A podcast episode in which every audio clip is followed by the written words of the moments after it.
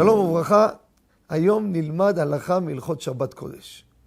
כידוע, נגענו בזה בעבר הרחוק, יש לי סיר מרק קר, שאסור לשים אותו על פלטה חמה בשבת, אבל אם אני שם אותו על הפלטה שהיא כבויה, והחשמל יגיע בעוד חצי שעה, מותר הדבר.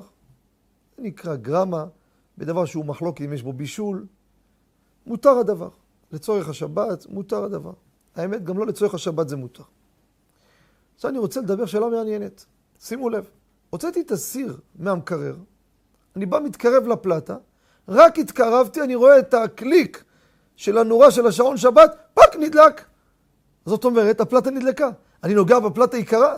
למה יקרה? חכה, עד שהסלילים יחממו את הפח, והפלטה תהיה רותחת, לוקח זמן. האם אני מותר לי לשים את הסיר על הפלטה, כי עדיין קרה? או שבמקרה כזה אני אומר, לא, כבר נדלקה, אדוני, נגמר הסיפור. זה סוגיה מעניינת, ואתם יודעים, יש לנו פינה סך הכל קצרה, לא נוכל להאריך בה. לאחר העיון בסייעתא דשמיא, הלכה למעשה, הדבר הזה אסור. כשהשעון שבת נדלק, פירושו שהסלילים כבר נדלקו. נכון שהם בתחילת דרכם, האש כבר נמצאת. רק מה? עוד לא התחמם הפלטה.